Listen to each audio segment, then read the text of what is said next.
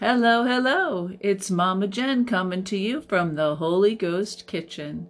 Hope everyone under the sound of my voice finds themselves well today.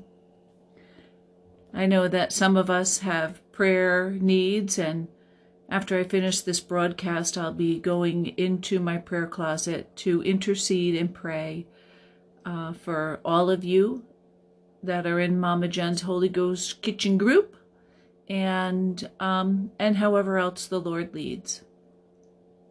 So I sense that the Lord wanted me to share to you some honeycomb today, and that is a teaching about angels.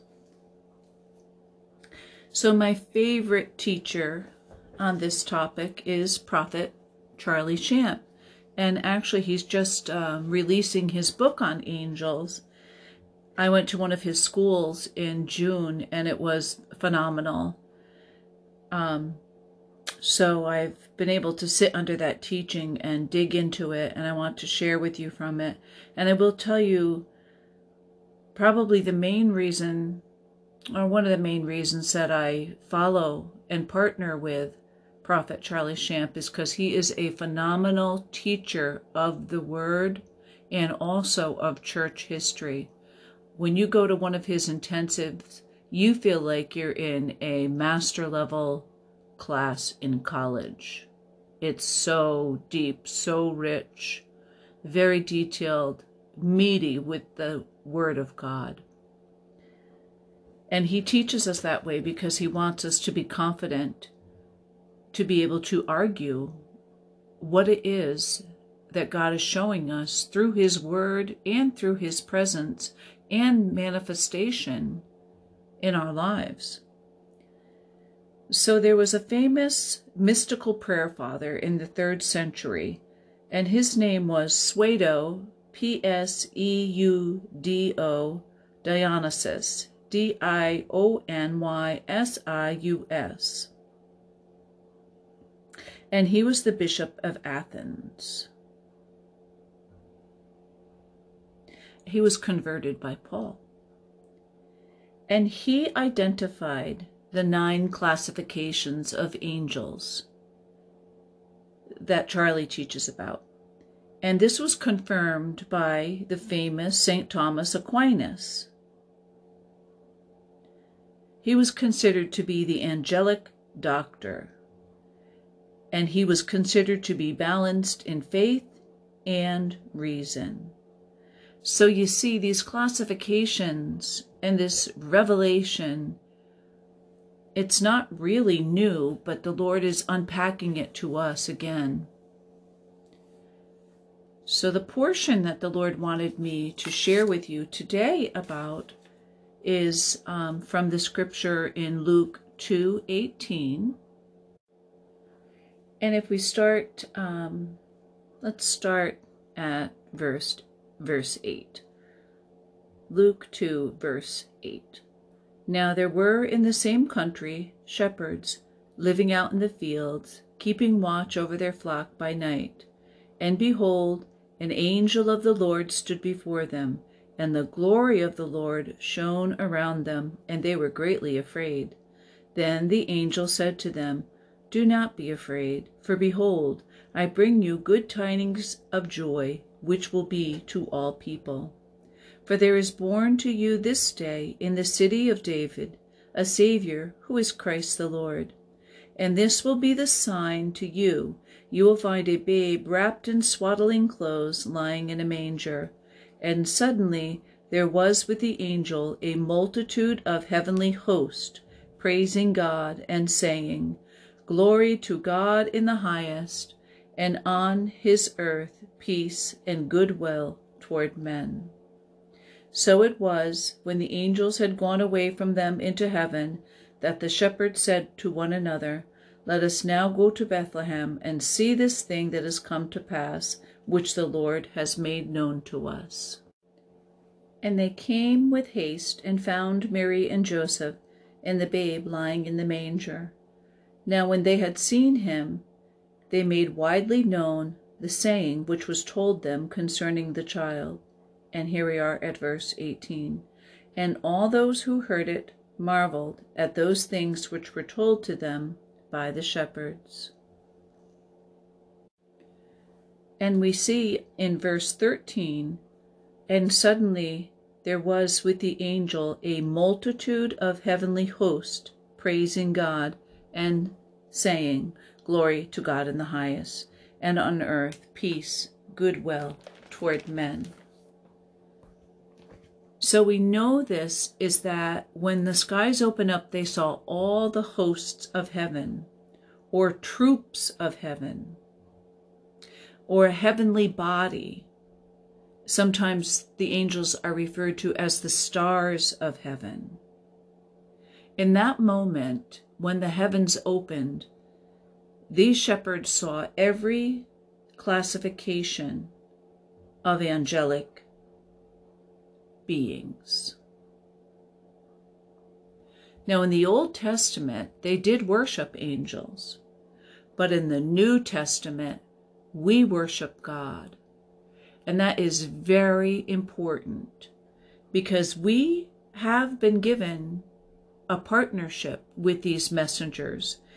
As we see clearly in this scripture, these angels were sent to communicate to the shepherds what was happening, and that they were then to take that word that was given to them and share it themselves.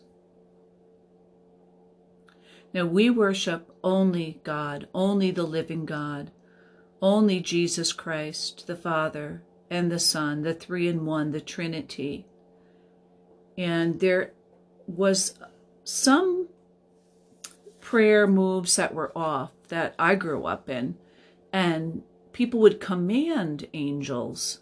Now you go, angels, and you do this, like as if they were speaking to a dog. And, you know, angels are created beings. We're seen in the word where they're they are called the Elohim, just as we are called the Elohim. They are also called sons of God. But they are created in an instant and they are created in troops. They're multiple creations all at once. They come into being, unlike humans, that we are born from procreation and given birth to, one at a time. And this is what makes what Jesus did for us so incredible because he, as God, took on the form of man and was born from the womb of a woman. And he went to the cross in that same condition as a man, as the Son of God, 100%, and Son of Man, 100%. And when he was nailed to that cross, and we were nailed there with him, when you get to the closest translation, it's co created, the ecstasy of our union, the bliss of our union in Him, that we were nailed there with Him, and that all of our shame, all of our sin, past, present, and current, was nailed to the cross with Him. I think in another podcast I called it a sifter, but I think actually a strainer is a better analogy. I remember when my mom used to make marmalade and she would cook the oranges on the stove top until they began to thicken. And then she would strain them through the strainer, and all the seeds and the skin would be left behind. And you would just get the beautiful co- congealed fruit would come through the strainer and into the bowl. So, going back to our understanding of in the Old Testament how they worshiped angels, if you um, look at Acts 7, beginning at verse 37, the Bible reads, This is that Moses who said to the children of Israel, The Lord your God will raise up for you a prophet like me from your brethren. Him you shall hear. And if you skip down to verse 42, we know what happened was that they had made in verses 38 to 41, it talks about them making a calf and that they offered sacrifices to idols and rejoiced in the work of their own hands. And in verse 42, the word says, Then God turned and gave them up to worship the host of heaven, as it is written in the book of the prophets. Did you offer me slaughtered animals and sacrifices during forty years in the wilderness, O house of Israel? You also should you also took up the tabernacle of Moloch and the star of your god Rephan, images which you made to worship, and I will carry you away beyond Babylon. So we see that God gave them over to worship angels because they weren't worshiping Him. And this is, um, I believe, a warning even to us that, you know, we don't go seeking after supernatural experiences or encounters. We seek, you know, Matthew 6 33 and 34 Seek ye first the kingdom of God, and all these things will be added unto you. Well, as we seek after the Lord, as we pull into an ever deepening intimacy with Him in His Word and in His presence, then conversations with and encounters with angels becomes natural. And they are usually sent to us. They're sent to bring us a communication. Sometimes they talk to us. Sometimes they give us something. I frequently have communication from angels in my dreams. They give me things, they show me things to come, um, they give me directions. I've um, I've been known to release angels. That's one of the things that some of you know. I have a prophetic um, dance ministry, and it's called Teshuvah. And Teshuvah is a Hebrew word that means a lot of things. It means repentance, restoration, and most recently, the Lord told me it also means restorer of the breach, to restore the breach. And I release angels. Um, most recently, I encountered an angel in in a trance or a vision, and it actually had the body of hematite, you know, this precious stone hematite, and its eyes, I shouldn't say were, because this angel's with me, its eyes are like emeralds. So, just wanted you to know that angelic activity should be normal in the lives of believers today. And that the Lord wants us to be aware that His angelic hosts are here to assist us, but we're not to order them around as if they are some lower class citizen. But we are to partner with them. But our focus needs to be on the King and His kingdom, and He will speak to us in so many ways. He'll speak to us through angels. He'll speak to us through dreams. Yesterday, there was a, a convocation, I think it's called, of angels above the school where I work. It was so supernatural that my jaw dropped. There was like four or five of them soaring. Uh, it's above the water. I'm in uh, Rhode Island near um, Jamestown River, James, in the town of Jamestown near the James River. And then a little bit later, there was two. And they just kept going higher and higher until then I could see them no more. And then last night when I was walking the dog and the Lord had me go to the right outside of my apartment I'm surrounded by water on four sides. So one side faces Connecticut, the other side, I mean, three sides, not four sides. One side faces Connecticut, one side faces Rhode Island, and the tip of the point faces out into what's called Lord's Passage, and that leads to the Atlantic Ocean, which leads to the UK and out beyond into the depths. So as as I was walking with the dog, it was right at sunset, and that's this was the end of Purim, if you remember. So at sunset Purim, the celebration of um, Esther. There's a whole prophetic thing about that too, but I won't go into it. Regardless to say, I saw two angels, and they were as lights, and just like the eagles flew up and disappeared yesterday afternoon, these two lights went up and disappeared. So I'm not sure what it all means yet, but I know it means something.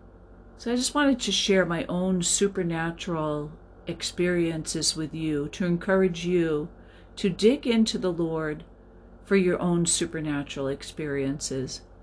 It would be really easy in this hour to get caught up in chasing after another person's supernatural experience because they have a platform that maybe you don't have.